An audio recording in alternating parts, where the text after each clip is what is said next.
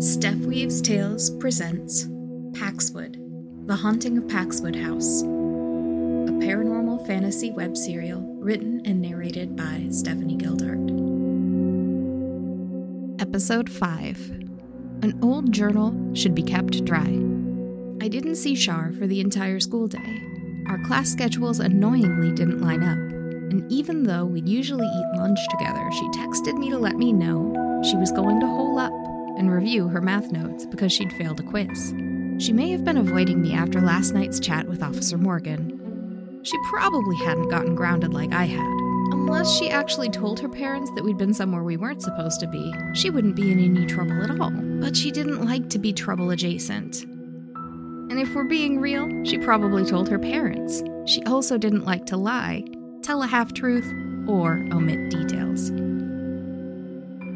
Close to the end of the school day, though, she sent me a text. Shar, I've got to stay late and do this quiz. Shar, dinner at my place, or does that break your grounding? Me, it's fine, as long as I don't stay too late. Shar, text you when I'm done with my test. Me, I'll go do some library research in the meantime. Shar, bad idea, you'll lose all track of time. Me, laughing face emoji, laughing face emoji. That settled it. I was going to the library. First the school library, then the library downtown. After I'd gotten kicked out of the school newspaper class over creative differences my freshman year, I found my backstage pass into the school library as a library student aide. And I have to say, I got the better part on that one. The school newspaper continued publishing drivel articles about our sports teams, dances, rivalries, or friendships between local schools, with occasional puff pieces about students volunteering at the elementary school, while ignoring significant current events, local politics, and Paxwood history. One of these days, teens would be voting adults, so knowledge about city council mattered. The school library had an excellent records room, at least for the teen experience in Paxwood. Student-made zines and chapbooks filled with long-past teen voices, student newspaper back issues, yearbooks, pretty much every pamphlet about anything that had been distributed in mass to the high school populace. The coolest pamphlet I'd found dated from the 70s protesting the draft. During the 90s, there'd been a whole organized poetry club publishing a yearly anthology and everything. I doubted anywhere but the school library, and maybe the original poets still had copies. Unfortunately, the school library's back room lacked illumination on Paxwood House. I took the opportunity to at least find Trisha Anholtz's senior yearbook.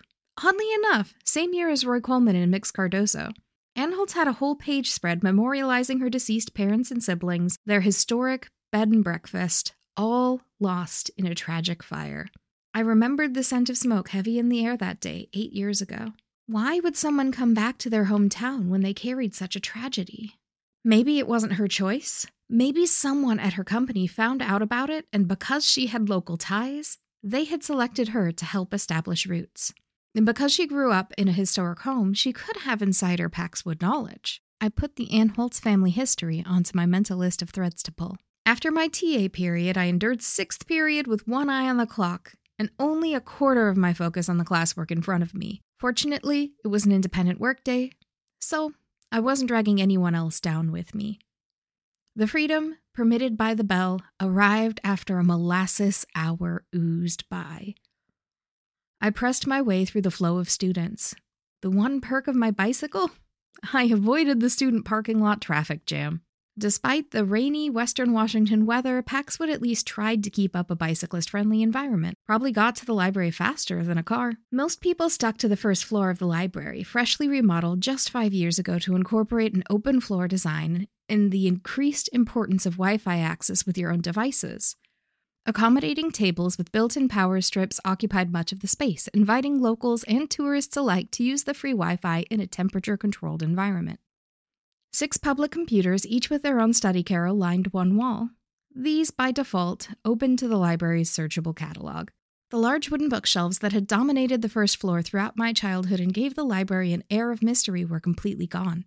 Short shelves no taller than 4 feet stood in their place, letting natural light flow through the oversized windows. Some days without those old sturdy shelves, the library felt more like a coffeeless cafe, but it was admittedly nice that it felt a lot less like something was constantly stalking you as you navigated the secluded shelves. Yes, the library was haunted.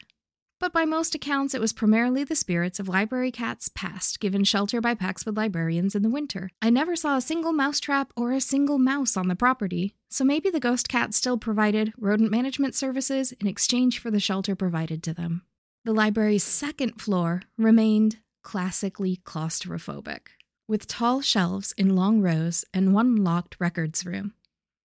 The on-duty librarian informed me the records room was open. Unusual. I rarely ran into anyone in the records room. Inside, an unfamiliar individual at one of the two long tables leaned back in their chair. Classic teenage goth vibe. Dark eyeliner, long dark hair, black clothes that had a certain feminine Victorian flair, porcelain pale skin. The stranger gave me an appraising up and down. Rarely see anyone up here. They flashed a smile and waved at the chair across from them, inviting. It's like everyone thinks the second floor might swallow them whole. No, this building doesn't eat people. I accepted the invitation. That's the basement of the Clarkson Theater, and it only eats the lead when it believes the understudy is more highly qualified. The lead usually emerges after the show. I hadn't heard that one. Is it actually true? Sylvestri, but my friends call me Sly, and you can too. She, her. Carrie, also she, her. I started unpacking my laptop.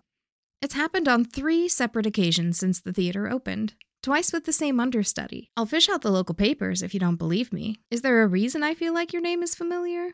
The Paxwood Chronicle did a little human interest story when my adoptive family took me in last year. She tilted her head. Somehow you strike me as the type who'd read that sort of thing. I held up my hands in mock surrender. You've got me pegged. Okay, human interest story, a year ago. Oh, that's right. Dr. and Mrs. Vogel adopted you. The Vogels regularly took in children who needed a home. Sometimes our town dentist and his wife fostered, other times they adopted. Usually they helped teens who'd lost their families under tragic circumstances, like Trisha Anholtz. Yeah, that's me.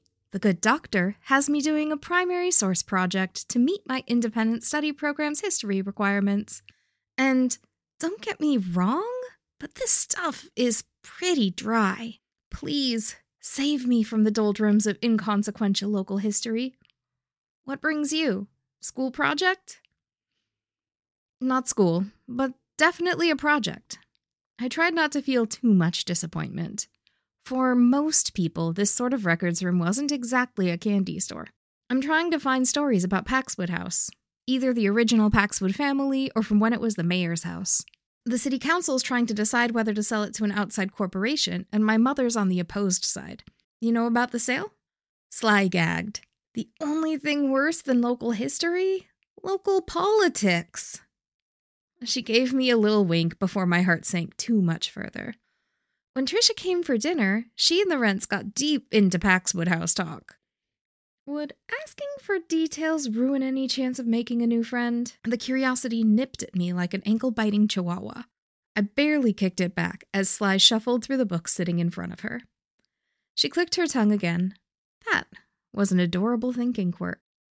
This one. She pushed an old dark brown leather-bound book toward me. It's the actual diary of the youngest Paxwood daughter. Mostly typical girl stuff. Dinner parties, jealousy toward her older sisters, fawning over the latest eligible bachelor visiting town. Sometimes she writes about her mother's seances, which can be entertaining. Close to the end, she gets into some stuff about how she thinks she's being haunted by the ghost of her dead dad and sister. My mouth might have been hanging open like a shocked cartoon character, but could you blame me? I knew the records room had at least a couple of journal shelves, but they wouldn't have been my starting point. Now, Sly held the words and experiences of a Paxwood on a silver platter for my taking. With luck, I'd find hints about whatever Anholtz and the Silphium lawyer, not a vampire, were so interested in. It's 95% dry, like most things in this library. Sly leaned back in her chair, hands tucked behind her head, her knee against the tabletop, keeping her from spilling backwards. The seances aren't even that thrilling. Ooh, we talked to Uncle Bartholomew, who died of dysentery on the Oregon Trail. Did he really? I raised an eyebrow, and we both broke out laughing. When I caught my breath, though, I nodded. Most of what I've read about historical seances make them sound more like Tupperware parties than actual horror story material. Exactly. Old rich ladies with crystal balls, tea, and cucumber sandwiches. If people died as much as they did in the movies whenever they dabbled unwittingly with the dark arts, you'd think they wouldn't dabble. Some people eat laundry pods. This garnered another laugh from Sly. She had a point.